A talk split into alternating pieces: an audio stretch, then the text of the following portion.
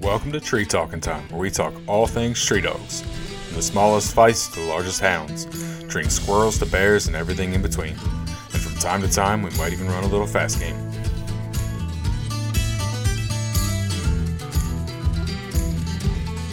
So I'm going to tell you probably one of my very favorite stories. Um, it was a little bit of a scary one for me. I was hunting up at the spring roundup at the Kern Fife, Mhm. um, with the Cur and Feist Association up in Elnora. And we had a guy, and he was kind of a quiet guy, and he was like, you know, can I spectate? And I was out with Doug DeRosset, who had top of the line Stevens Curs at that time. Um, I'm not sure. He had a dog named Peter, and she was just she was a coon dog, squirrel dog, and there was another guy on the cast, and and then there was me. We were squirrel hunting, you know, and Doug's dog treed, the other guy's dog split treed, and they went running. Well, where we were hunting at, they had drained a lake. It was like Oh, I guess it was like some of the uh, you know strip mines Mhm. where they you know and so or you know they had made a lake out of it or whatever Okay. all I know is I didn't I didn't know this, you know, and I'm just I'm hunting and and they go off. I mean, they're literally, you know, how when somebody declares a dog tree, I mean, they're Mhm. pretty much run into the tree. And there's like this little creek. It looks like a little creek of water. And they're long gone. And I decide, okay, you know, I'm gonna I have to, you know, kind of just jump over. It's not a big deal, you know. I mean, it's just like every little creek that we all come to that you can pretty much, you know, get a little run at it and cross it without walking through it. Yeah. Well, it's it's quicksand Oh, the bottom the bottom falls out and every time i move i get sucked down even further and my cast there is no keeping the cast together on this jeez. and every time i move I, i'm getting sucked down further and further and i am yelling i am i mean i thought i was going to die like Yeah. billy's back to the motel with clay i'm in the middle of nowhere and out of the blue comes the spectator. He had been kind of lollygagging and staying, you know, just kind of walking way behind us. And he hears me and he pulls me out of this quicksand. But at this point, I am up to my chest. I mean, Jeez. I am almost to my shoulders in this quicksand, freaking out. And uh, yeah, so he saved my life. That's they incredible. never did come back for me. I ended up having to throw my clothes away because it smelled like sulfur. Like Hmm. you know how that you can get that sulfur smelling water in Indiana, and Yep. they I could never get the smell out. It smelled like rotten eggs. It was Jeez. so terrible. So yeah, That's they, scary. that was one of And that's my. that's Yeah. good that you had a spectator along that the guy is It was, behind you. and thank thank God he was behind me and not running with them to the trees. Or I I really think I'd have died in at the end of that day, and nobody probably would have found me. It was terrible. So yeah. Yeah, No kidding. that was uh, probably one of my most memorable events. I tell that story to this day, and I don't think people believe me. But you know, I mean, we all get out there, Mhm. and when we go to the woods, you know, I try to explain competition hunting to, you know, I work in education, Yeah. So these people don't know what I do; they don't understand it. And my friends, you know, I have a lot of friends that aren't hunters, and I try to explain it, you know, and like with our dogs, they'll buy birds and they'll, you know, Mhm. place birds different places and stuff. But we are the rare breed. You know, you go to a kite, you know, fox pen. It's all fenced in. Yep. There's usually coyotes in there. You know, not us. We drop ourselves off into the middle of nowhere. We hope we're not trespassing. We hope our guides got permission, and we let our dogs go out and look for wild game. I'm like? Yep. I'm like, we're a rare breed. We definitely are. So yeah, that was one of my uh, more memorable memorable stories. That's scary though. So- I mean, but like I said, that's awesome that that guy was behind you and was able to pull you out. It was, you know, he was my, you know, and what's bad is you meet so many people over the years. And I mean, I was in my 20s at that point. I'm in my 50s now. And like, I can picture him, Mhm. like what he looks like to this day, and I can't remember his name. I feel terrible. This I'm man you. saved my life. Well, I'm a terrible person. He saved my life. I can't even remember. I can remember faces. I always, uh, one of my key moves is to be like, if I have like Rose or Billy or somebody with me, I always be like, oh, this is my husband, Billy. And then the person usually will introduce themselves and it kind of takes a little bit of pressure off. But, Mhm. you know, but outside of that, yeah, I can, I know everybody's name. I actually usually know their dog's name more so than I know theirs. So that's sad. No, it's funny. I, I can remember pedigrees and dogs, and my wife's like, "How can you not remember to stop and get groceries or pick something up, but you can remember, you know, five generations of a pedigree of a dog that you don't even own?" I'm like, I don't know. It's priority. Priority. It's all about priorities. exactly. So Well, why don't you introduce yourself? All right. So I am Amy Kovac Thomas, um, and I have been involved with Cur Dogs since I was nine. I'm 51 now, and I still have the same line of dogs out in my kennel. And I'm not near as active as I was, but I was, you know, I, I I've seen a lot of people come. I've seen a lot of people go. I've seen a lot of people remain. Um, I have a lot of respect for the people that I've seen stay stay Yeah. true Mhm. throughout the you know years. You know, Oh, yeah. Alan Franklin I think is amazing and has an amazing line of dogs. And Mhm. you know, people give Carl Smith a hard time, you know, with all the DNA stuff. But the fact is, is he's still in it, and he Yep. still has dogs at Tree. And you know, to me, that's that's more of what my focus has always been. Is Mhm. you know, having a dog, taking pride in what you have, not just getting a stud dog, and that's the greatest stud dog in the world until you sell it or it dies, and then you get a totally different bloodline stud Yep. dog, and then that's the greatest stud dog in the world. I mean, so Yep. I People kind of like I something. Yeah, I like people who you know commit and stick to stuff and continue to have a product. Doyle Sherman, you know, Mhm. I mean, these are people who have been around for decades, and Yep. that says a lot. You know, anytime you're into any kind of animal, you know, competition, animal breeding, you will see a lot of people come and go. Yep. You know, it's phases, and you know, and they they may have a really good animal, but it may not reproduce. I mean, look at racehorses. How many of those Yep. big racehorses actually reproduce something that runs like they did? Not you know, many by comparison to like we have a lot better luck in the, in the tree dogs, I think. I think we do too. I think it's because we have um, a shorter gestation period. Very you true. know, my dad, my dad bred pigeons, and uh, John Saunders actually just. I tried to cross my dog. I'm not sure she's bred. She's either going to have one or two puppies, or she's having a really great false pregnancy. But you know, his dad and my dad used to raise pigeons when we were little, Mhm. even before we knew that everybody was going to be into hunting dogs, and they were they were top of their of their line. You know, and I think it's they could produce so many generations in such a short time. Yeah. You know, it, it helps figure out a breeding program. So I think that's why with dogs mm-hmm. makes it different. and also litter size where with a horse it's like you get one. Hmm Where with dogs, you know, yeah, you might have one or two, but you can have the potential for nine or ten. Oh yeah, So I got into cur dogs mm, 12, 13 years ago. Maybe 14 years ago, something like that.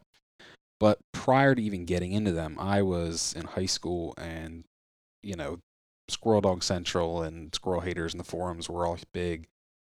And I lived on them. I was, and like people had, you know, this is the days when people actually had a personal website. And yep. I studied your family's website and your line of dogs. I wanted one. And at that time, like I said, I was in high school. I really didn't know much. Didn't know dog haulers existed. So like I'm thinking the only way I, I could get one is to drive all the way to Missouri from Pennsylvania. So that's why I never did because I was didn't realize dog haulers were a thing.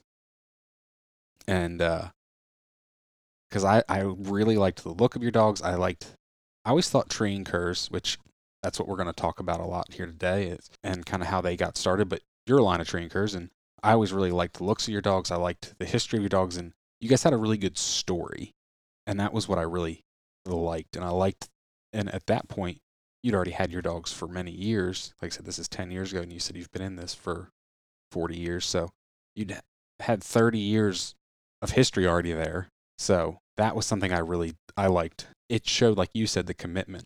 Well, I appreciate that. Let's talk a little bit about your line of dogs, if you don't mind. Or actually, Sure.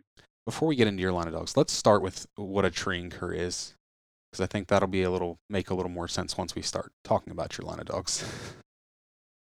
So tree curs have always been somewhat controversial.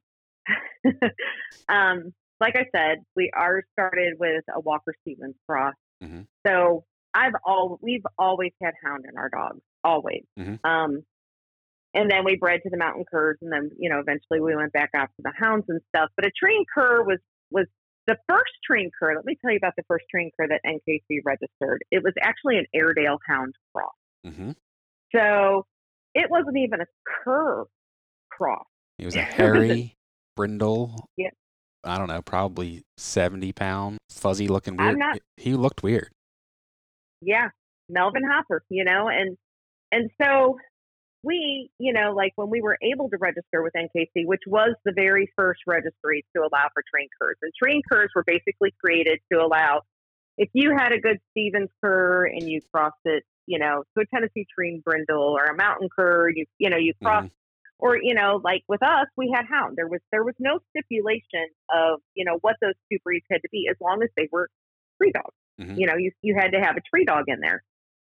So you know that's where our opening came in because like you know you said we had had the dogs for a very long time before we ever were able to register them and start competing with them and um you know so that's where the treeing curs came from. Then somewhere in the midst of all this, um, probably I guess about 20 years ago, there there came to be a push where the Cur and Feist didn't want hound in them anymore, Okay. and and I I'll be honest with you, I got banned from the the, the National Cur and Feist Association Hmm. um, for you know Doyle Sherman. You know, a lot of us were up there. I think Chuck Berry was the president. Um, you know, there were a lot of people who were against the treeing curs having some hound in them, and I was like, guys, you know, like the very first treeing cur had hound in it. Yeah. You know, and that was after we had bred to like Rat Attack and X Factor, and Mhm. you know, I think because we went to these big name hounds, it kind of put a spotlight on us that we were breeding hound into these dogs. But really, all we were doing was going back to, you know, what we had originated with, and then uh, after we did that, we went back in, you know, and I, I mean, that's just a breeding program. I don't think my dogs have ever looked, you know, so houndy that you would be like, oh, I don't know if there's any cur in there whatsoever. You know, I've Mhm. always, we've always had the big chested. I mean, we still have natural bobs in our dogs. Yeah. You know, I have three females down there, and every single one of them has a natural bob tail. That's kind of something that I, I personally just keep alive because I think it's something special in our cur dogs Mhm. that I don't want to lose that gene Yeah. of producing that. So that whenever I keep a female, that is kind of one of my stipulations. But so there was a my brother was working for UKC, and you know there was a lot of fear that you know with UKC that we I would push to because I was you know involved with the Cur and Feist as the vice president push to trade you know change the hunt formats from NKC to UKC and there was just a lot of controversy and I'll be honest with you like the the websites that you talk about Mhm. they were controversial they you know there was a lot of a lot of hate going on and a lot of stuff being said and Oh, I know. you know, it was it was really hard to deal with, and I'm just I don't I'm I'm not going to deal with that. I just I would rather be quiet. It, it's never mattered to me whether we I mean whether we had a world champion, which we've had you know several of those, or whether they I was just hunting my dogs on my farm. Like Mhm. I, I guess I you know kind of got caught up in the politics of it, but then you kind of get to the point where you're like, really the small mindedness of some of the people on some of those things. I just I just didn't go on. Yeah. Like I couldn't even say anything without being dumped, you know. And I was just like, it was it was pretty, it was tough.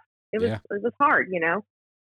And I'm a woman in the sport too, which doesn't help. And I was a woman going through a divorce, which doesn't help either. And um, you know, it just to me it was better just to, you know, I made a kind of a fresh start with PKC because they had the squirrel dog, you know, program Okay. at that time and then shows and nobody knew me and I liked not being known and now everybody knows me in PKC again. I my husband always said I like when I they changed my jobs, he said, Could you just be mediocre at something? Could you just go in and just do the bare minimums? And I'm like, it's not in my nature. It's not in my dad's nature. It's not in my brother's nature. It's not in my nature.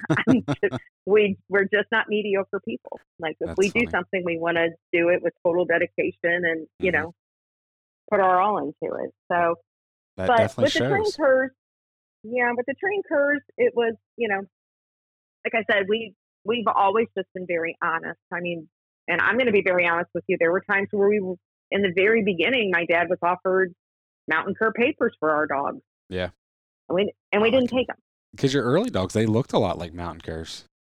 Oh yeah, I mean, other than the first female, I would say everything else Yeah. I remember seeing a picture of looked like a mountain cur.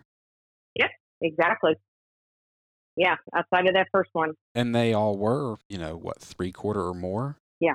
So it would explain dogs, wh- yeah. you know, I guess that's where you know, and and maybe I'd be in a different spot. You know, maybe if I Mm-hmm. had those elusive OMCBA papers on the treeing curs, I I'd be further along. But you know, I mean, Doyle Sherman could have probably done the same thing. But you know, it's it's just there's going to be people that are going to go on bandwagons and they're going to it's just like horses you know Mhm. i always say horses because my husband's into horses so i know outside of dogs i feel like my father-in-law trained horses and competed so we have a lot of like animal husbandry Yeah. in our home you know but see the just like similarities? horses yeah you know you get fake papers on horses but Mhm. it- what does what does that do it Yeah. doesn't doesn't benefit anybody No.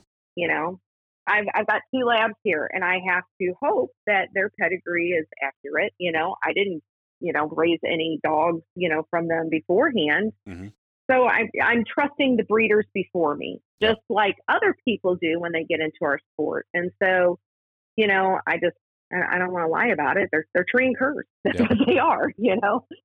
So if somebody has had the, the blessing of not having anything diluted by someone else, then, you know, I'm, I'm happy for them because that's really how it should be.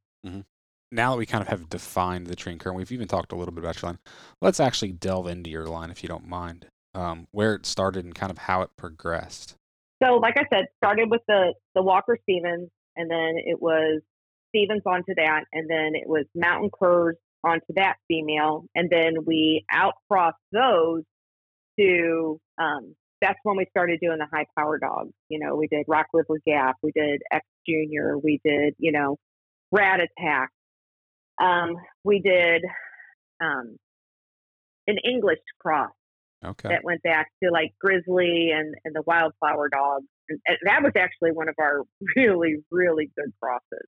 You know, my dad, you know, if there was a good dog out there, you know, I mean, a well known dog, and my brother was instrumental in the research behind dogs Okay. he is he, he raises chickens now Mhm. and um when he does something he does it 100% you know he's checking the genetics he's looking you know he would look at the reproduction numbers and the you know percentage of pups on the ground and pups that had made you know you know champion titles and so we never bred to a dog that wasn't a good a proven reproducer to whatever degree that you can you know look at statistic wise on Yeah. paper so you know, and then, you know, like here recently, you know, when I I took frozen semen, I had my rat dog selected and we still Mhm. have semen on him and Shamrock and um X or X Factor. Okay. So when I crossed knew I, I had it and I knew I wanted to cross onto Alan Franklin's dogs because they're dual dogs. They're squirrel and coon dogs. Mhm. And like I said, he's been around for gener you know, decades. Yeah. He's got generations of dogs that, you know, reproduce. So I had made a deal with a guy. I gave him a puppy and said, Hey, down the line, I want a puppy in return. And you, you know, you always wonder if somebody's going to honor those deals. Like Yep. you're like, Oh, please honor. it." And he, he did. So he actually bred his, um, a female of ours that I had taken my rat dog and bred it to a dog that was out of, um, a dog. Oh, he was a mountain cur. And, um, he was actually pretty well known back then. And- I'm drawing a blank on his name. I feel like getting out my Cur and Feist yearbook because I'm pretty sure I could find him. But the, the guy had crossed his, that line onto a nocturnal nailer walker. And Okay. so um, he had two females for me that were phenomenal. And he took one and he bred it to this um, cur dog that was off of, you know, his friend had off of Alan Franklin's line and then sent me a puppy. Okay. You know, I, of course, my stipulation was, you know, she'd be bobtailed. And, and she was. And then I took her and I crossed her back onto my rat semen. Okay. So um, really, it was like granddaughter back to grandfather. Mm-hmm. And then that's where my Maisie dog came from. And so, you know, like I said, I just tried to um, cross her onto John Saunders' um, Boone dog, who goes back to a hard knocking Mike female and um, Doyle Sherman's Jam and Bow, because Okay. that's another line that, you know, I know reproduces. Yeah. And, you know, I I res- I look, you know, you have to respect other people. You can't just be like, oh, my dogs are the best. You have Mm-hmm. you're gonna have to go out and you. Why you have to pay attention to what dogs are doing it. Oh. You can't live in a So- vacuum. No, you can't. Hopefully, maybe knocking on my desk here in a couple weeks. I, even though you know, if I just get one puppy, I'll be happy. You know, She- like I said, I can't quite tell But uh, we'll see. If not, I'll try it again. Yeah. Now, going back to you said so your third generation, you had, if I remember correctly, two litters out of the same female and two different males, correct? Yes. We went to Sour Sport, who was owned by Fred Sour, Mm-hmm. and then we went to Porter's Chief um, the second time, and he was off of Jesse James and um, Porter's Penny, so the Roaring River Mountain Curs, and that's where the natural bobs came in. Okay. Was the was from uh, Porter's Chief. Those two litters, didn't you cross them back and forth a little bit? I'm That's what I- sorry, I missed that, didn't I? We crossed those back and forth, and then took the offspring to that to the hound stock out. That's what I thought. So really, you know, we went in Mhm. several generations before we ever went back out to hound. Yeah. So by the time you crossed out to a hound, shoot, them puppy or those dogs We were like- were we were like seven, eight herd at that Yeah. point. Like we so- were, it was pretty much back to straight cur. Shamrock was one of those, and I remember he was one of like Mhm. my favorite dogs that you had at that time. Yes. I actually thought about ma- breeding Maisie to his semen. We've got his semen down in down at Mizzou, Mhm. but she is three quarter cur, a quarter hound. And I'll be honest with you, she's not a coon dog, Okay. and I don't like that. Mhm. If you ask me what her flaw is, I would. Well, she's got some nasty teeth. Never make a show dog. Let's put it that way. but she's probably one of my favorite dogs. She's enthusiastic. She travels well. She's smart.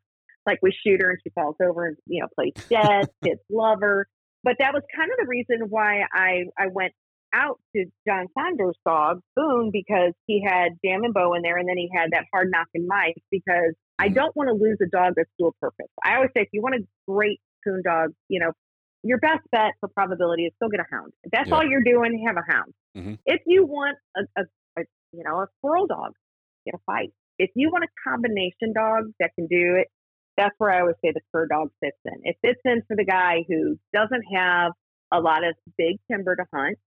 He might live in a subdivision. You know, it nobody's going to look at your dog. About the only problem you have is like I remember releasing a conservation agent, you know, spots and having people be like, "Oh my God, it's pit bulls!" You know, when pit bulls were, you know, Yep. you know, that's about the only thing. I'm like, no, they're not pit bulls. You Mhm. know, I promise. But Especially when you, you know, with it- most of your dogs being red there for a little while. Yeah, red or big brindle and white. You know, they're all. I mean, most of the mountain curs are pit colors. You know, Mhm. it's just a you know that terrier that's you know back in them. You know, so think about it. You got Mhm. blue, brindle, brindle and white, fawn colored, red colored. You know, those are all those are all pit colors too. Yep. You know, so yeah, they would all freak. People would freak out, and you gotta, you know, no. I remember I had an insurance agent come to my house, and my insurance was going to drop me. you know how they come and they Yep. do the on-site inspection, you know, and I had to Mhm. put a fence up, buy a retaining wall, and he he reported me for having a kennel full of pit bulls. Like I, I I was like. It was. I had to go round and round with my insurance company. I had to send them like copies of my papers. That's it was funny. terrible. Yeah, I'm sure it was. So, I, mean, looking back, I mean, that's kind of funny that he Yeah. thought a kennel full of mm-hmm. cur dogs was a kennel full of pit bulls, though. I, I probably looked like I was, you know, fighting dogs over in East St. Louis or whatever. You know. yeah, that's me. Yep. Amy breeding the fighting dogs down there. In Bring the fighting dogs. Get me some fighting chickens, some fighting dogs. I'll, There be, you I'll be all good. Did you see that? I I could see me being busted for that working in our school district. That'd be awesome. yeah. So Shamrock, you know, like I said, I thought about breeding Maisie to him, but Mhm. then I don't think she's the female for that. You know, my brother even said, "Aren't you know that might be re- pretty curry?" You know, and Mhm.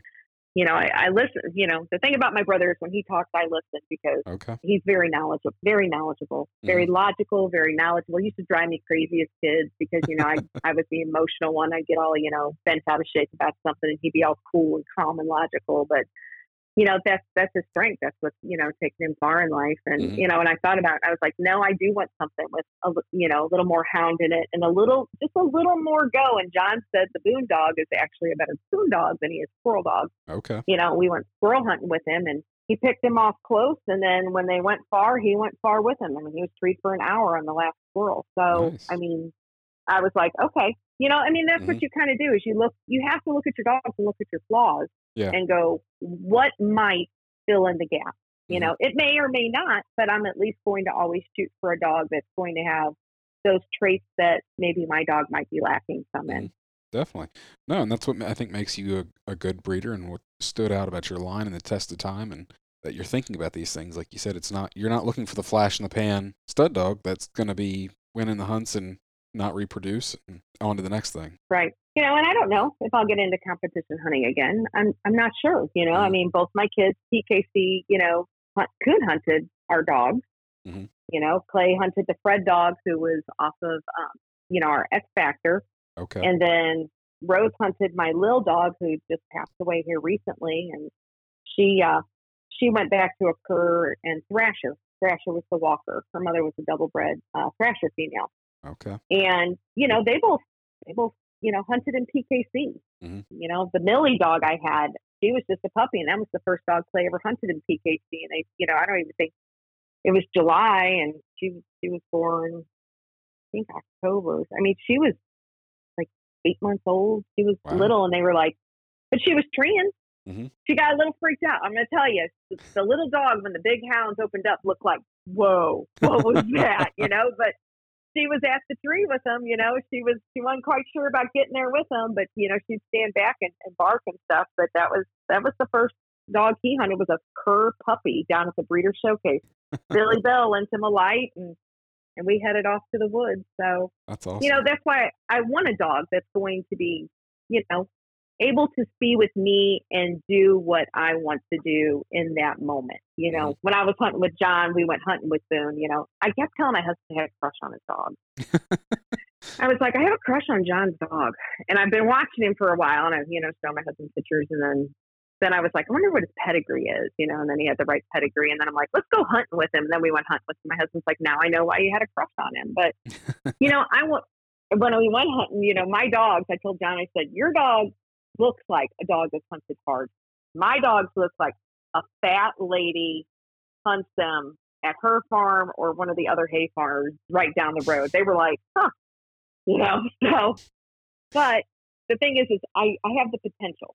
Mhm. If I if I let it die out, I no longer have that opportunity. I don't have that chance to get back into it when I retire in one to four years. Yeah. I, I don't have that opportunity to, you know, I'm, I'm a grandma now, you know, to, to have these moments. Maybe my grandchildren want to do these things. You know, I don't have those opportunities if I if we let it die out. exactly. So I feel like I'm kind of in like airplane holding mode right Mhm. now in life. No, I I'm understand. like, you know, it's one of those things that when you are a breeder, you know, life may not be the most, you know, opportune for you at that moment to do what you did do. But like I said, I want the potential to do it. And I want a dog that hunts both squirrel and coon equally, you know, and that's why we've always enjoyed the cur dogs. But they're also pets. I don't I don't have to, you know, when I went down to breed maybe, you know, like and we were actually we were gonna try to go last Sunday storm rolled in and at five dollars for diesel fuel, you know, I didn't feel like driving an hour to go hunt with John and but uh you know, the fact is is I can actually put them in my little Toyota and drive them to the woods if I want to. You know, Yep. it's they're they're well behaved. Yep. So I, I Right. like a dog like that. I agree. That's what has drawn me to the cur dogs is just the demeanor, the hmm willingness to please, and the biddability by comparison to what I've seen in coonhounds. And I will Yep. I will agree that I do not I've never had a cur dog that was was a coon of the same coon dog caliber as a good hound. But when my dog crosses a property line, I can hit the tone button and she turns around and she comes back to me. And I know quite a few walker dogs that won't do that. So Well, and nowadays, I mean, and and I love hounds. I love writing about the hounds. I mean, it's actually something I really enjoy. Mm-hmm. But the fact is, is you know, even in squirrel dogs now, we we're getting dogs that they go far and they go independent. Yep. You know, and and there's always going to be a market for a competition dog, and there's always going to be a market for a pleasure dog. And I I, I hope to be back in the in where I have my foot in each one of those worlds Mhm. where I can go either way. You know, right now I feel like I have after hunting with John, I feel like I have pleasure dogs. I was always thought Maisie was like my hope, and I was watching her against his dog, and I was like, yeah, maybe not. maybe this if we get a puppy, we'll be back there. But and that was something for us, like when we got into competition, you know, my dad had the first four way Super Bowl. Oh wow. You know, Grace was a world world champion. Ruby was a world three champion. Sage was a world uh, coon champion. You know, not sure if Copper ever got a world championship or not. But I mean, these dogs.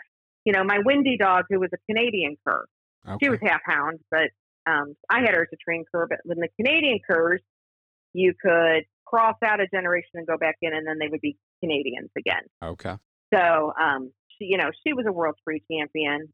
I, I, we, I mean, we had all kinds. We had so many bench show titles because our dogs were so like built They definitely were. that I can't. You know what's sad is when you can't remember how many world champion titles you had. That is pretty bad. You know, it is, and I and I feel terrible that you know I'm sitting here and I'm like, okay, like running through my head all of them.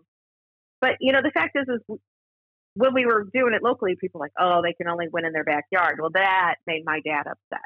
You know, my dad had his own business, and if we went out, I mean, we only went on like three vacations my whole childhood. I think that's why I like to travel so much. But we we couldn't go on vacation because if he wasn't working, the money wasn't coming in. Mhm. So then when he, you know, went out and you know he got disability for his knees, you know, from Vietnam and stuff, he he could travel more. And we did travel more. I mean, we went to Minnesota, Wisconsin. I mean, we traveled Oh, wow. all over the country and, Mhm. and won everywhere we went, you know. Mhm. And he had a point to prove, you know. I, I think we've proven our point. And, you know, what's, what's funny is like, I don't really have to advertise litters because, like, right now I have four dogs, spoken far, plus mine if she would have them, 5 Mhm. And, you know, only one of those is somebody new Okay. but they know of my line. Everybody else is a return buyer. Yeah. So I'll get, you know, I'll, I won't hear about dogs, and then somebody will call me. They'll be like, "Hey, my dog's, you know, ten. My dog's twelve. You know, are you breeding a litter anytime soon?" And I'm like, "Oh, okay. I didn't Yeah. even know you know you you had that dog out there, but okay. You know, so much for staying in touch. Yeah. But That's it's awesome. it's been a that's probably been one of my most rewarding things is just it's uh, it's all the return buyers, and Mhm. these are people who enjoy their you know they're pleasure hunters, Mhm. and and that to me says a lot yeah. when Definitely. you know you don't hear and then somebody says hey my dog's ten and I need to get a young one from you and you're like all right okay That is definitely something I, I look forward to in the future, like hopefully having the same thing. I'm just getting into this, but looking long term, I hope at some point that I have my own breeding program. That's my dogs that I can be saying the same thing. And, and that definitely says a lot when people come back because that means you're doing something right. Well, and you know, we all start from somewhere. Mhm. But we all start from somewhere. You know, my dad, um, you know, the Stephens cur that had the accidental cross with the Walker, those were the Deep River dogs. You know, Deep River Mike was a world champion. The Stephens dogs went back to Bill Mann. You know, it was years later that we found out where the Homer dog came from, and it was Bill Mann. And, you know, he was well known, you know, for breeding, you know, amazing, you know, Stephens dogs. Mhm. I actually got a chance to hunt with him one time down in Arkansas, and I had my Jane dog, who was she was off of the Jesse James dog, and I swear a hot dog could have got the better of her. She was the best tree dog, but you never needed to knock anything down to her. She did not want to fight anything. She did not want to fight anything. you know, she she was as docile as they came, but she was she was a heck of a dog. And Bill's hunting a Stephens, you know, and I'm it was March, so I got pregnant with Clay in November, so December, January. I was four months pregnant, and we're hunting together, and he says, "Hey, looks like there's hogs that gone through here," and I'm like, "Wild hogs?" He's like, "Yeah," and I've got old Yeller coming to my my head. I'm Yeah. like, I'm four months pregnant. I'm like, where am I going? You know, like I'm Mhm. going up a tree. This dog's not protecting me. This dog is gonna. This dog's gonna be out of here. This is not like. I mean, we've sold a lot of hog dogs, you know, with with our amazing dogs, but you know, th- this was not one of them. And I, yeah, so four months pregnant, I'm looking for the nearest tree, thinking, my goodness, I'm out here pregnant with wild hogs. That's funny. So yeah, the kids have been hunting since they were in me. They were in utero. They never they never stood a shot of not, you know, being in the woods. Mm-hmm. Kind of going back to that, it's just that we all get to start somewhere. Mhm. You know, where we take that is a is a direction, and that's why I was talking about if we we are so reliant on breeders being truthful and breeders making good choices for all of us down the line. Because look at you, you're in this now and you're going to take your dogs and you're going to go in certain directions, you know? Mhm. And, you know, we took Stephens and a Walker that were already from well established lines, you know, and took it our way. So even though I say, you know, it's our line of dogs, it's, it's, it's all, you know, a collaboration of effort. Yeah. And so that's why it's so important that we all do our due diligence on breeding good dogs and being honest about what we have and Mhm. Not breeding dogs unless they've proven, you know, that they are tree dogs, you know. And I know, like, I had two females one time. I had Paige and I had Kate. And Paige, she was so phenomenal, and she produced mediocre puppies. Okay. I'll just be honest; they they would tree, but they were not they were not what you would call barn burners. Mhm. And Kate was more of a mediocre dog in the woods, and she threw the millie dog. I I actually sold her to a guy who said she was a bad dog, and I was like, I'll buy her back because I had raised a litter of puppies, and oh, it turns out, I mean, they were phenomenal. Mhm. And it, this is back with squirrel haters, and you know, and I was like, he was ripping me up and down. I'm like, I will buy her back. I will buy her back. I will Yeah. buy her back because at this point, her puppies are doing phenomenal, Yeah. and I am thinking, oh my God, I raised, you know, a litter from these two sisters and I sold the wrong sister. like, she was a reproducer, yeah. you know? Was she, you know, the greatest dog? No. But she reproduced and she treed Mhm. and she threw some of the best puppies I've probably ever raised and I never could get her bought back. He ripped me up and down, but he wouldn't sell her back.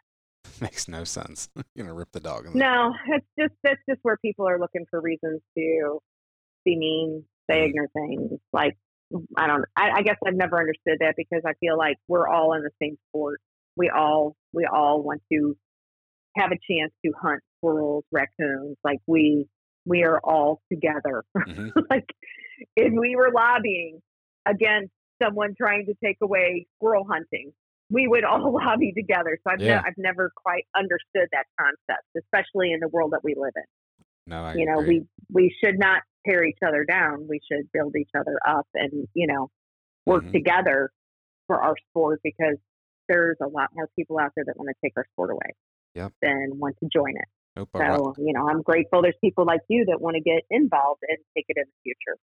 a rising tide raises all ships. So, and Mhm. we're- so we all need to be working together. So Yep. now you mentioned about your female being a- a good reproduce that one female being a good reproducer.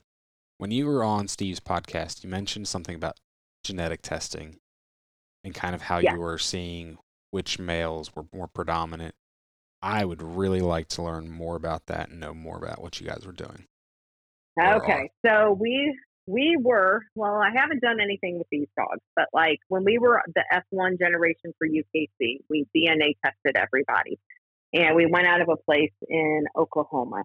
So we would swab the dogs and send them in, and then they would send you back the markers, and so that you would have like a you know this a e e e you know ff anything that was a double letter Mhm. was a dominant gene. Okay. So if you had a dog that had, you know, AC, CE, had, had two different letters for every chain that they sent to of what they evaluated, it kind of told you that your dog was more, you know, it, it didn't have the dominant genes and had more recessive. Mhm. And the number of double letters that you had would show you the percentage. So if you had two AAs or two DDs, you know, or four, you know, that would be 20% or 40%. And most stud dogs at that time, you know, talking, the guy's name was Gary, um, talking to him, most stud dogs had about 20% fixed genes when they would test them. So if you got anything close to 50, like if you started getting up there above 20, you, you pretty much had a dog that was reproduced. In fact, one of the best females I had for reproducing had no fixed genes, but when we breed her to a stud dog that was highly fixed, she was just like a, you know, she was had a lot of recessive. So, Okay. you know, he would kind of pull that. So, Yeah. you know, I, that's something that, like I said, and, and like in Steve's podcast, I mean, those genes could be the brindle color. You know what I'm saying? It's hard to tell, you know, exactly what those those codes were for, but you knew that they had dominant genes to throw. Mhm. So you would see those reproduce, okay. you know, stronger than you would in other dogs that were primarily, re, you know, recessive. Mm-hmm. Makes sense. Very interesting. Yeah, it is. And I mean, you know, like even looking in my own children, you know, dyslexia runs in my husband's family pretty dominantly. Mhm. And there's four grandchildren. There's two boys, two girls. And three out of four of those children have dyslexia. So you know how you in school they'd make you do the Punnett squares and stuff, and you would see like there would be three out of four. You know when Yep. you did these you know crosses. You know like even in our own family, three out of four grandchildren ended up with you know having this. I mean being tested at the universities and having dyslexia, and mm-hmm. one didn't. So you know genetics. Like I said, my dad got really into breeding when he was doing the pigeon, and there were things like, "Oh, a white pigeon will never win." They, there was a race called the Combine. A white pigeon will never win it. You know, white pigeons get picked off by predators. Blah blah blah. So you know what his goal became to breed a white pigeon that would win the Combine, and he did. Stardust was the dog, was the pigeon's name that won the Combine. You know, That's But- awesome. he, you know, like him when we went down to breed Maisie, him and John Saunders, you know, senior, they they both raced the pigeons, you know, and I mean they got their pigeons from guys who actually used the pigeons in the World War to take messages and Oh, wow. stuff. So yeah, so you know, I mean, there's a lot that has to do with genetics, Mhm. and you know, and I and that's why we've always line bred. But you know, you have to, you, you know, you can go in so much, but you you have to go out eventually because if not, like I mean, we, you know, I've had male dogs born without testicles. I, I'll just be honest with you. Like when I said you can get double the good and double the bad, I'm, you know, that's the truth. Yeah. And it's the truth for anything that you do that with. You know, look at the Royals. You know, in England, you know, you know, hemophilia was prominent in them. You know, they Yep. they kept it in, and you can't you can't just keep going in. You know, you have to eventually get some genes out, Mm-hmm. but you always want to try to keep yourself concentrated. I know when, a lot of times when, when when you make those outcrosses, those outcrosses seem to the hybrid vigor seems to really strike, and those outcrosses seem to do really well. But Yes. sometimes out the outcrosses don't always reproduce. So how has that Right. worked out for you guys? Um, I'll be honest with you, it hasn't been too bad because I think we're breeding such a, a concentrated dog. You know, with any of the dogs, I'm, I'm going to be the first to tell you, you're going to have, you know, great dogs in the litter, mediocre dogs in the litter. You might have one that does not turn out at all. I mean, it's just what it is. But for the most part, I mean, here we are, you know, how many years later? And, you know, what, 42 years later? And, you know, we've had a lot of high, you know, what you would consider the hybrids you Mhm. know, and you do get that vigor, you know, when you go out. That that first cross with that hound is usually a healthier dog. It's a it's a more robust dog. It lives longer, you know. Mhm. But the fact is, is that still when you go back in, you know, you're kind of you know keeping that cycle because at this point, think about it. I should be out. Like Mhm. you know, I should not have you know with the hybrids like Yeah. we should be done. But I think it's like anything else. You you really have to look at what you're breeding to. Not all lines of dogs reproduce. Not every walker dog out there is, you know, in the, you know, reproducers list. There's Yeah. a reason. Mhm. So that's why you have to do your homework before you you make that cross. To me, one of the most important things that you can do is, you know, if you have a dog that you know is you're seeing is reproducing, is get that dog collected, store that semen because you you have it. Mhm. You know, even if I got out of it today, let's say a tornado came here, destroyed my kennel, and I was done. I have frozen semen at the university. Yeah. You know, I would go and I would look for the best female, you know, cur dog that I could find. Yep. And then I would cross back into that. So it's like, you know, kind of like that friendship bread that goes around from time to time where you always keep a Yeah. start. you Well, know, so And within a couple of generations, you've got multiple males collected. Those dogs would still, they would basically still be all your stock after, th- you know, three generations, basically. Right. That's one of the, the big things that I recommend people do is if Mhm. you've got a good dog, get them collected. Yeah. you know, what's the worst thing? You don't use it. mm-hmm. That's the worst case scenario. Yeah. But you you're safe. You know, I was talking to um, one of the super stakes was a they you know they were talking about a local dog, um, the Skull dog, Wrangler Skull I think was his name, and he he had thrown all kinds of good puppies like that did really well in the PKC Super Stakes, but they never got him collected. And then you know he you know I don't remember if he got hit or what happened to him, but he died. Mhm. You know, and he he obviously was a, a really good reproducer. You know, and of all these local dogs that ended up shining. So I mean, there's just certain things that you really, you know, you, you should do for the betterment of the breed. If you've got a good dog, I don't care if it doesn't have a championship title on it, and you know that it's a dog that you know would benefit the breed, you know, collect it. Definitely.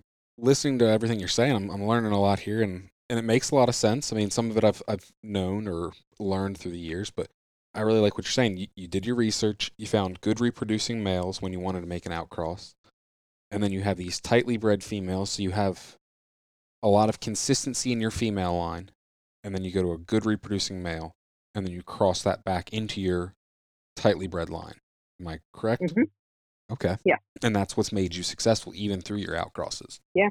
Well, and we even did, you know, like, you know, we had our males cross one to hounds, and then we had, you know, our females the same thing. Like the cedar dog that my rat dog came from, you know, she was she was highly, you know, in.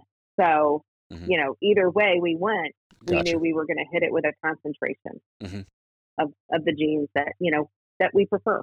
Yeah. You know, and this really is all. It all comes down to preference. It's what what what suits you. Mm-hmm. You Oh, know, definitely.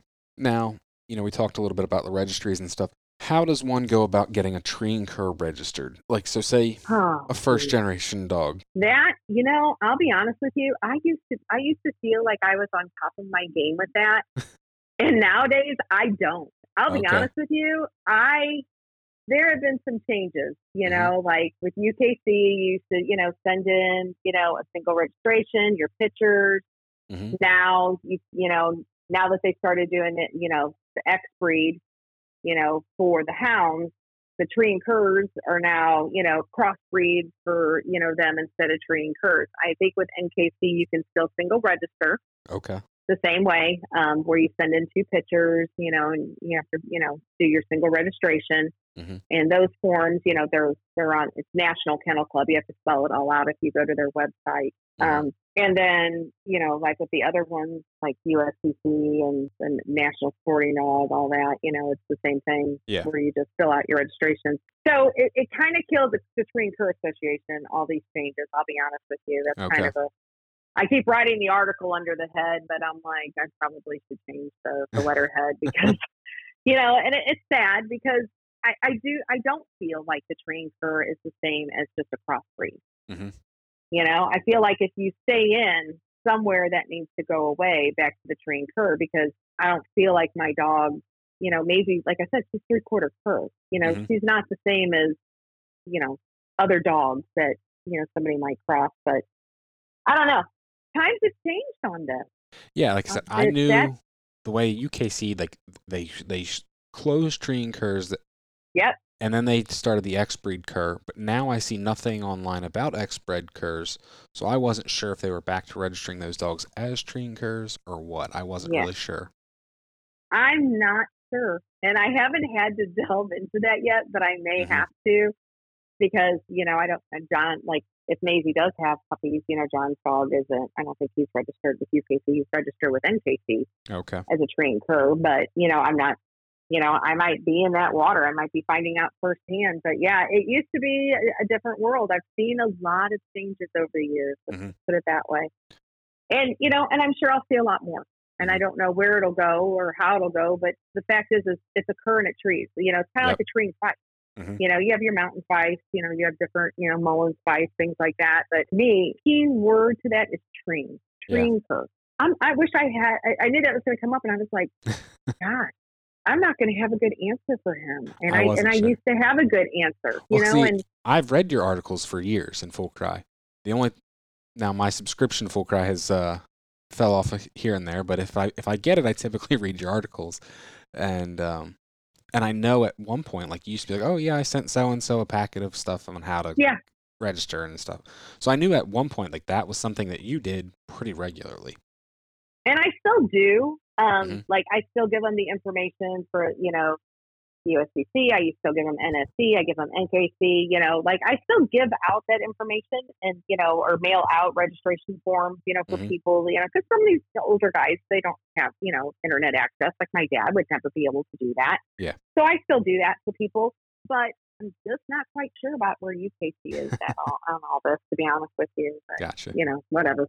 Mhm. like I, there are so many things now, you know. Like I'm, I'm looking at all these like Pro Sport and all these different things that are Yeah. coming up. And I'm like, you know, really, it's you know, UKC is keeping our pedigrees, and you know, they have the you know competition events and stuff. But I mean, there's some there's some big registries out there doing some really really amazing things for squirrel dogs. So Yeah.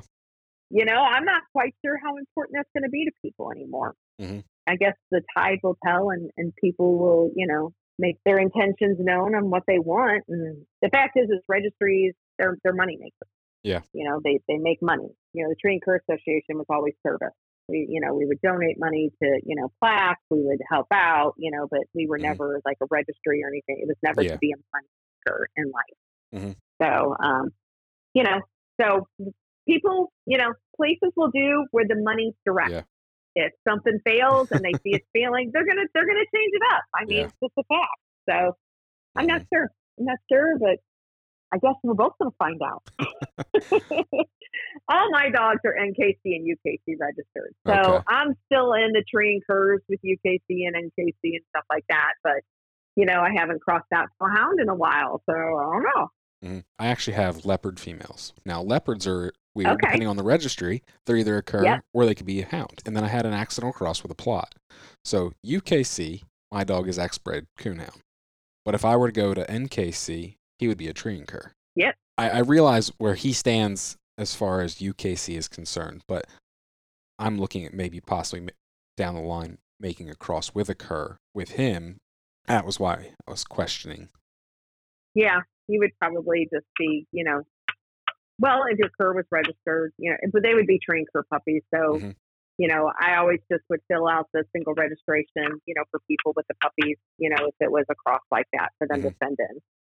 Gotcha. But that's probably what you would end up doing. You know. NKC, you know, the thing is, is they were there for us in the beginning, and there's a lot of good, you know, different organizations that have come up over the years. So, I mean, there's there's a lot of options for people. Yeah. You know, I just kind of like that NKC, UKC. They have a lot of the pedigrees that go Mhm. back, you Yeah. know, on file. So Yep. that's that's one of the perks to them, and then the other ones, you know, are you know their perks are you know what they offer competition wise, you know, Yeah. for for those who Mhm. you know, are, are into that aspect. So, Definitely. you know, there's pluses for and minuses to all of them. And, you know, I Mhm. guess it's just what you want. And some people never register their dogs. Yeah. I always said you could always tell if somebody was real serious about their dog if they registered it or not by a year. Um, our Ruby dog. So that was the cross that we made with Dower Sport onto our Star Dog. And we Mhm. named all the females after gemstones. So we had Okay. Topaz, Ruby, you know, we had a Diamond. Um, and then my brother named Grace. She wasn't, you know, she actually had a real name, but like we, we instead of like other people give us puppy papers, they'd be like puppy one, two, three, four, and we realized, huh, you don't have to put a name on them. Yeah. So, um, some guys called my dad. They bought them one dog, and they said, "Hey, this dog's not treeing or doing anything." They put her in a pen and then hunt her, and he said, "Well, okay." He's like, "What's the dog out of?" And they're like, "You know, who's she out of?" And well, I got to get her papers. And they're like, "Her name's Ruby."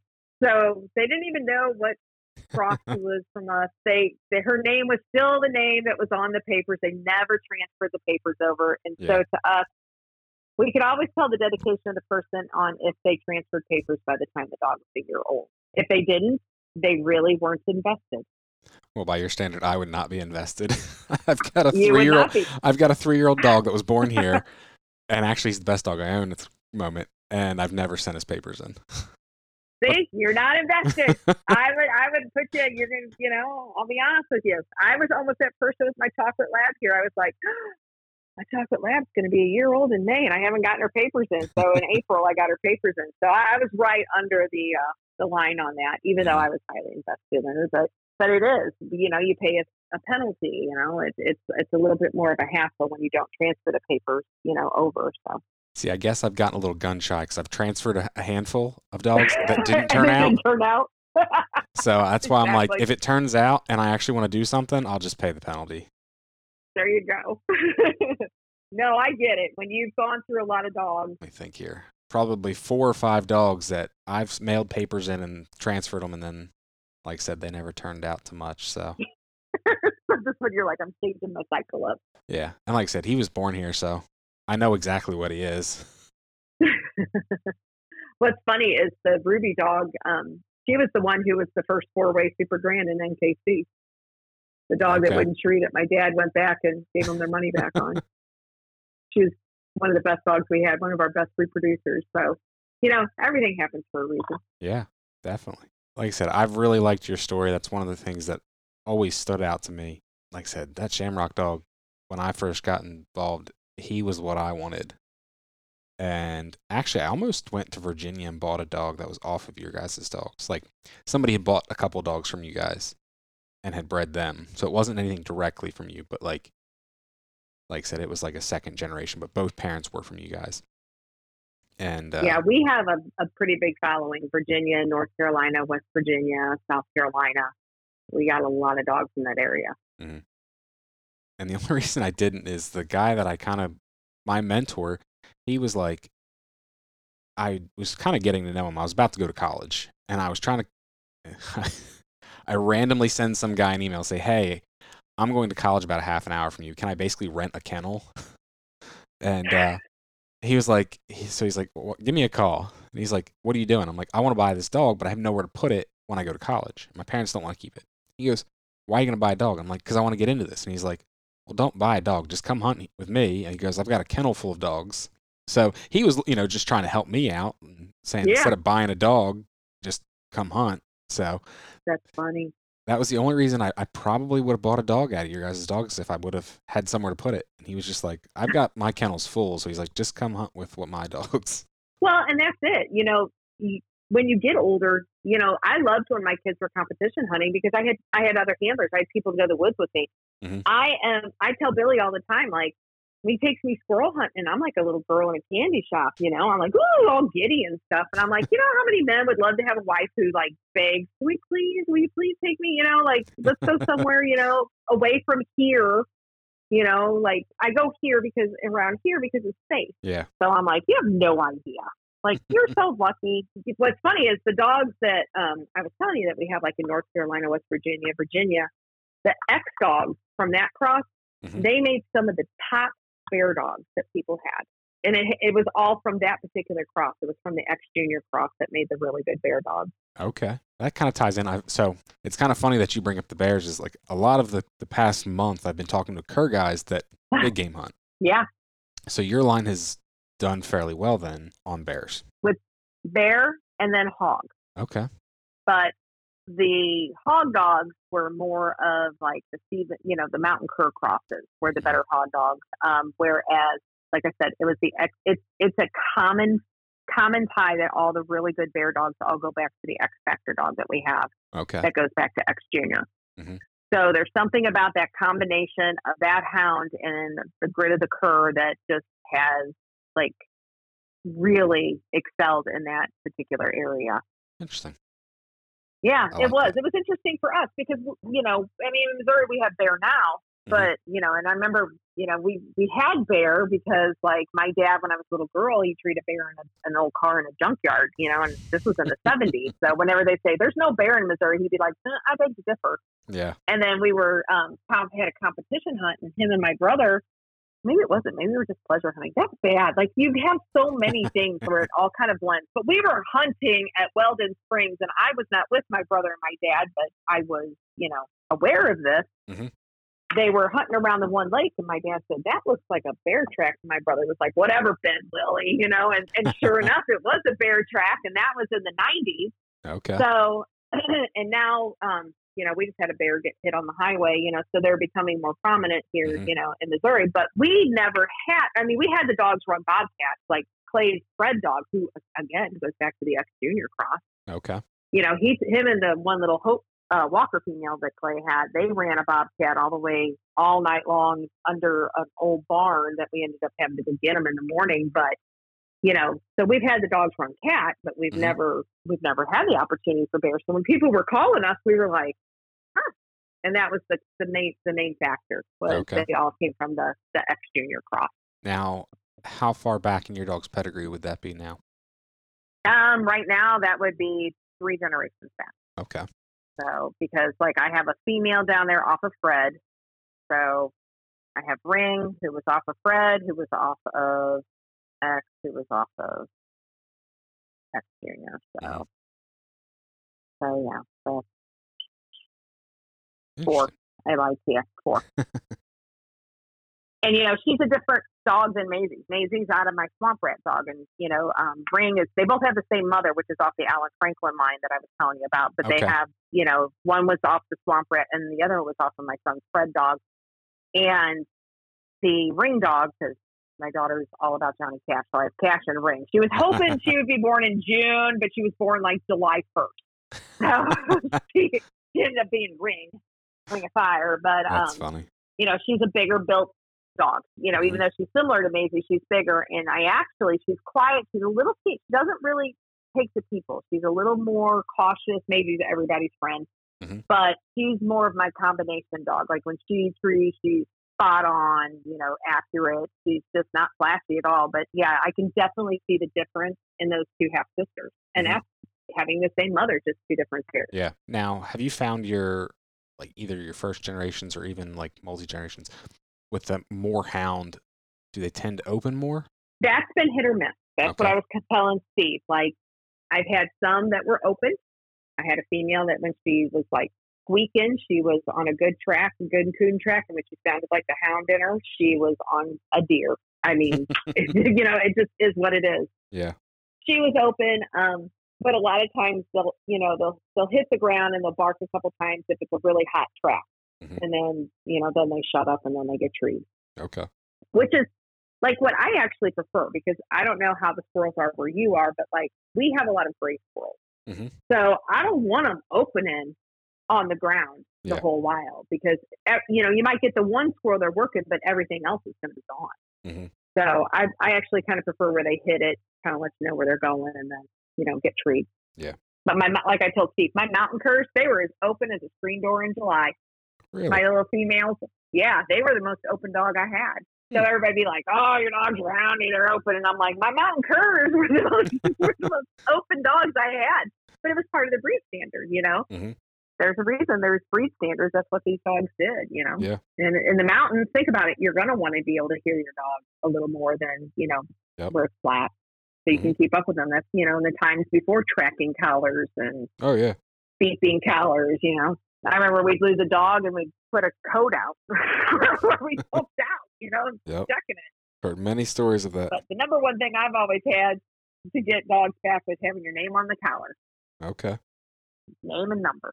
It was funny. I just saw a Facebook post and a friend of mine was like, he's like, make sure you have your name and your phone number on a dog's tag. He goes, I don't care what the dog's name is. Just with like the whole Fourth of they've gotten July. that close, they've gotten that close. They don't need to know the dog's name at that point. They're already reading your name and your number. Yeah. That's fine. So it sounded like we were wrapping up. Any other Yes. questions you have for me? Like no, I have no more questions, but I, I do want another story or two about your dogs.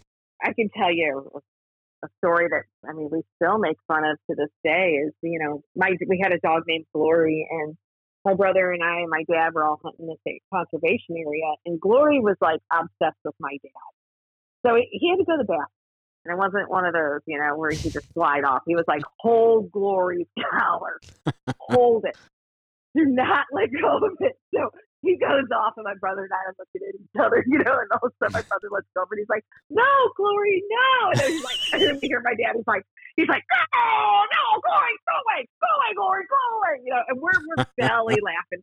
The only like I I think all of our no offense to all the Christians out there, but I think most of our dogs thought that their names were you know you know, and then their name when my dad would be upset at them. And that's like the only time he ever used that term was with dogs. Like I've heard him say some stuff, but not that term. It was only dogs that brought that one out in him. So it gets better. So we decide. My uncle decided he was going to take his, you know, he wanted to take his son coon hunting. You know, so we were like, okay, you know, and I mean it was summer. I mean we were running the dogs. We weren't actually shooting dogs, you know, Mhm. out at that time. But we go and we're with my uncle and and we had the sage dog and he was notorious. If it was dead, smelly, he wouldn't he wouldn't get muddy, but if it was disgusting, he'd roll in it. Yep. So we're sitting on this log, you know, and around the area because where we hunted was a is a still it's still a really good hunting spot. It's on the river, you know, when you get those you know squirrels that come in, you know, when they're migrating, and it's on. It's got they've always got crops in there, so it's always been good hunting. So Sage comes in, and I'm I pet him, and I I look on my hand, and I'm pretty sure it's what my dad had left in the woods earlier, Oh. a couple days earlier. Yeah, Mhm. I was like, you want to talk about instant karma? That was one of them. That was that was not fun. I was like, my my dad got the last laugh on that one. I was, and you're in the woods, like you're stuck. I'm Yeah. like, oh my god, oh my god, it's not funny anymore. It's not funny anymore at all. I had a friend that had his dog did the same thing. He hunted somewhere and he had the same situation and then a few nights later he hunted the same place and uh, the dog came in and it was it was pretty obvious what he'd been rolling in. Yeah, it's just like, oh, like I said, we belly laughed so hard at my dad hearing it. Go, go, go, go, go, you know, and like, we were laughing so hard. I was like, and I'm like, oh my gosh, that, that's what you know. That's when you know karma exists in Yeah. the world. So there was that, and then with Rat, I I traveled all over with Rat. Mhm. Um, Rat and Rock, kind of going back to something that I do want people to be aware of, and and I'm just kind of curious if other people that you know competition hunted heavily. I actually thought there was a problem with lymphoma. I thought we had a genetic issue with lymphoma because the feeder female that was the mother to my rat dog came off of Shamrock, and Shamrock died at five of lymphoma. Okay. And then my rat dog died at five of lymphoma. Hmm. And my heaven dog died of lymphoma. And so they all went back to rock. And now I don't have any dogs dying of lymphoma. And, you know, we were we were hunting Indiana, Illinois, all these farmlands. You know, and I watch these Roundup commercials on TV where they're like, if you've gotten lymphoma and you've sprayed Roundup, and I'm like, huh. Yeah. So I, I always wondered if other people had the same issue with like hunting the farmland. Mhm. You know, like with the Roundup formula, obviously it caused lymphoma, and your dogs are drinking out of creeks and puddles, and Yeah.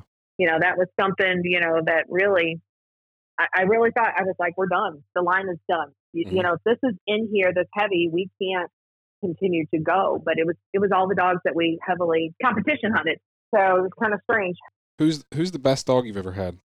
Oh, it has to be the Daisy dog. And I'll, you know, and she really wasn't my favorite dog. What that's what's bad. It's like even in my last podcast, you know, I have to give Daisy all the credit, Mhm.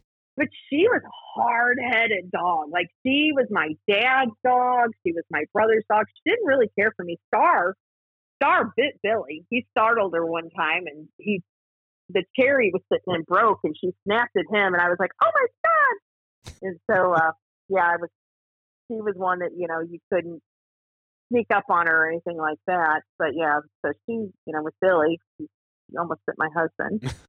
Now Daisy was your was the Walker Stephens and Star was her. She was daughter. our, yeah, Daisy would be considered our, our foundation stock. Mhm. She was definitely like I like I said with his podcast. You know, she was the dog that we hooked up to a harness, and she pulled my brother on a sled, and she got lost so many times. We would be looking for Daisy. I mean, there that dog didn't have Lyme disease. No dog ever did. Because we'd get her back from like Busch wildlife and all these places, and she'd be covered in ticks, and you'd spend the whole time picking ticks off, and you know, and then you know Grace and Copper, and Copper was a dog. You could put him in the truck. Him and my dad had a love hate relationship. And Copper had been, we actually got Copper back. Copper had been abused. And so he he was not, like I said, he was a dog that was really good in certain situations. In certain situations, he wasn't. You could not go head first in and get him out of the truck. And uh, so we were hunting at a spot we always went, and Copper disappeared. And my dad's like, what? "This is before tracking collars, you know." And he was like, "Where did Copper go?" You know, and so uh, somebody had given him a ride in their truck, and then got him quite a ways from you know from where we were hunting, probably about forty minutes from where we were hunting, and uh, the guy's wife finally got to where she could read his collar. He would not let the guy that picked him up get him. So you know he was he was one. I've watched my dad would try to breed him, and he'd growl at my dad. Oh, it was, it was they had the the greatest relationship. He was a dog that you know I really didn't talk much about, but really was a dog that was instrumental. Like he was just my dad was like he was like a pro athlete. He was like I hated that dog. I hated, he's like I hated him. He hated me. He's like, but he was probably one of the best competition dogs. Like if we wanted to squirrel hunt him though, we'd have to pull him off a coon because he loved to coon hunt. He was Okay. short, blocky, natural bob, yellow Mhm. brindle cross.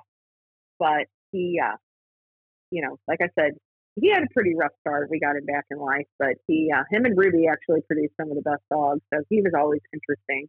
And you know, we had a lot of competition in our own family. Like, you know, everybody wanted to be the best. My dad was hunting Ruby, Billy was hunting Sage, Alex was hunting Grace. You know, then we'd hunt Copper. You know, and then we'd have X and you know Rat. And I mean, we we kind of you know we were always pushing each other. As, we were harder on each other than we were with anybody that we hunted against. Yeah. Um, That's probably what drove your breeding program then.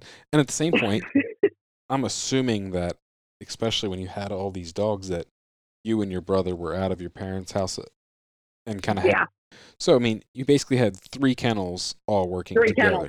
yep. My dad was the money man. I'm just going to tell you, or he'd drive across the country to go pick up a really good dog. Like he'd find a female for sale that was, you know, really, really well bred. And, hmm you know, we had a dog named Molly who um, was actually one of the very first cur crosses off of Ratatat. She was slightly older than what we had, and she was a top reproducer for us, you know, and he drove, I mean, he'd drive. We had a dog we named Radar Red because he drove through tornadoes in Indiana to go pick Jeez. this dog, you know, up. And so we, you know, we've had a lot of, lot of good times. Mhm. You know, a lot of early morning squirrel hunts where you're treeing coons. You know, we, I think my brother and I have watched our dad fall more than anybody should ever watch anybody fall in their whole life. like my poor dad, his knees are so bad. You know, now he, you know, there's no way, uh, you know, he could get out in the woods and, and do what we did. But we had we had a lot of fun. Yeah.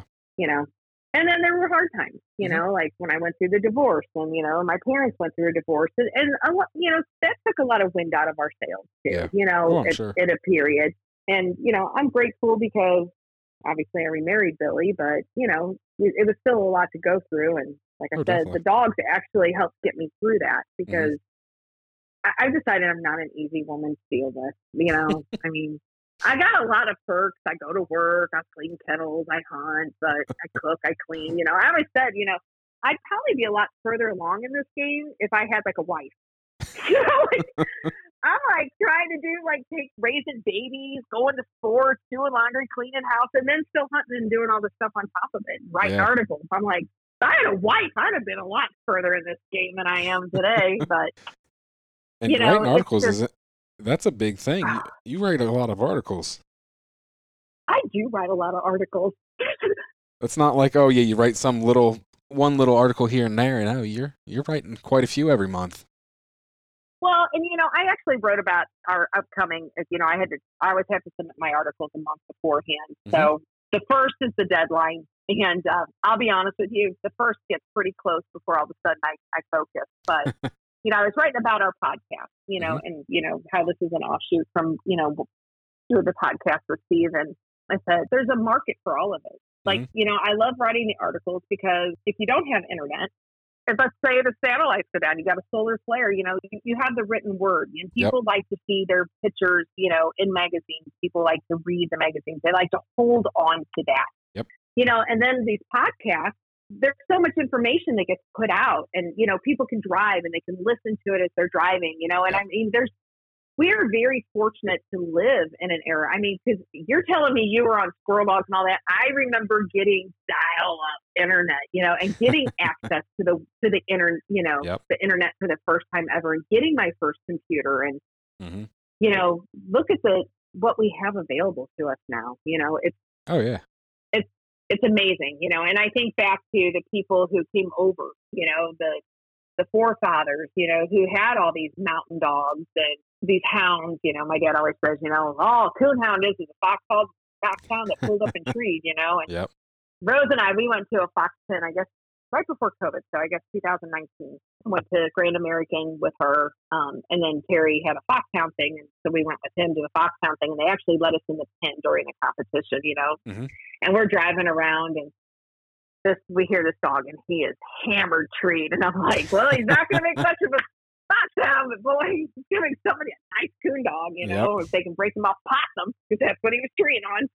But uh, it all goes back to that, you know, and they managed to keep all of this alive for us. Mhm. you know, and Oh, and yeah, we're definitely. we, we get the we get the lazy way. Like you know, I remember getting the, the map, the atlas out to be able to travel to a hunt. You know, in Indiana, and looking, okay, I'm taking high, you know, seventy to this, and Yep, so it's it's funny how things have changed. definitely. I see it a lot in the competition too, like in the coon hunting. It's right. I'll be honest with you. My pet peeve, my pet peeve is people who don't know how to call their dog and call it off the GPS. I can't stand that. I watch these kids with the Garmin, and like I was just at a big PKC youth hunt, and the Mhm. we didn't have a very good connection, and a kid couldn't call his dog because he didn't, his Garmin wasn't picking it up, you know. And I was old school when my kids started competition hunting. I you know I put the Garmin on there, but I said you only pull it out if we we got to find this dog. Yeah. you gotta you gotta know your dog, know when your dog sounds like when it locates, what it sounds like when it trees, Mm-hmm. and if you need the Garmin, then you can't, We're not raising we're not raising handlers anymore. People are just raising, you know, it's like a computer game, and, and I Yep. don't like that aspect of it. I like. I don't want to. I don't want us to lose our tradition. Let's. I don't want us to get lazy because we do have a lot of luxuries, Oh yeah. but it's still important to get out there and to know your dog. You Mhm. know, know what your dog's strengths are, know what your dog's weaknesses are. Be able to call your dog, like even if you're pleasure hunting. You know, Yeah. we pleasure hunt. We pretend it was competition hunt. You know, like Mhm. that's that's what we did to get ready for an event. Yeah. Um, Now, when I first got started, now I hunted with a guy that had a Garmin, but like I said, I I didn't have a dog, I didn't have a Garmin, so I'm out there just listening. He's watching the Garmin. He could he can't hear very well. He's an older guy, and so a lot of times he's looking at the Garmin because he just couldn't hear his dogs. And I'd be like, "Oh yeah, they're over there." And he's like, "How do you know?" I'm like, "Oh, I just heard them." He's, like, "Oh, okay." well, and you get to a certain age, like where my father-in-law, like I know he doesn't hear certain things if I say it in a Mhm. certain tone. Like I have to talk louder and think. Yeah. You know, it's the same thing with dogs. So. I mean, there's a there's a time and a place for everything, but you knew that dog. Yeah. You know, if I go on a competition cast, I'm I'm going to know within you know the first 15 minutes what all of our dogs sound like. Mm-hmm. No, it's definitely a skill. you know, I'd like to tell you all these, you know, exciting hunt stories, but like, I, I'm, I really am drawing blanks. Like, You've given me quite a few good stories, and I appreciate you taking the time to sit down with me tonight. Um, I've been very interested in your dogs for years. I've followed your columns, and you you mentioned one thing about you know people like seeing their dog. I sent you a picture ten years ago. I don't know. Well, no, it's longer than ten years ago. 12, 13 years ago, and you put it in there. And I would tell you what, as as an 18 year old kid that just got his first dog, like I was happy as could be to see my picture of my dog in your in your article. well, see, that makes me happy. You know, that it does. It makes me it makes me really happy. And sometimes I always focus when I drop a ball. You know, and there's been times in life I've dropped a ball and I need to write write about something, and I'll send in the article and the pictures, and I'll be like, ah, I forgot that one. You know, and you know, but I never intend to. It's never my intention, you know, to do that. So it makes me happy when I hear stuff like that with you. You know, I just the I had a young boy who won a big PKC youth event. He said, you know, the blue tick breeders wants me to write an article, you know, and I said, well, if you need my help, you know, I'll be glad to help you.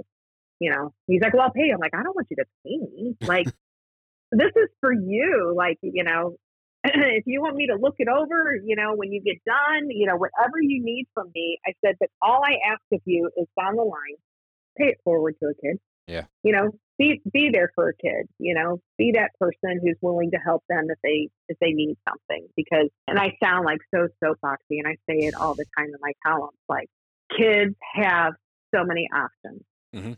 In life. Oh, yeah. And most of the kids are in front of a screen, they're in front of an iPad. They are not interested in going in the woods.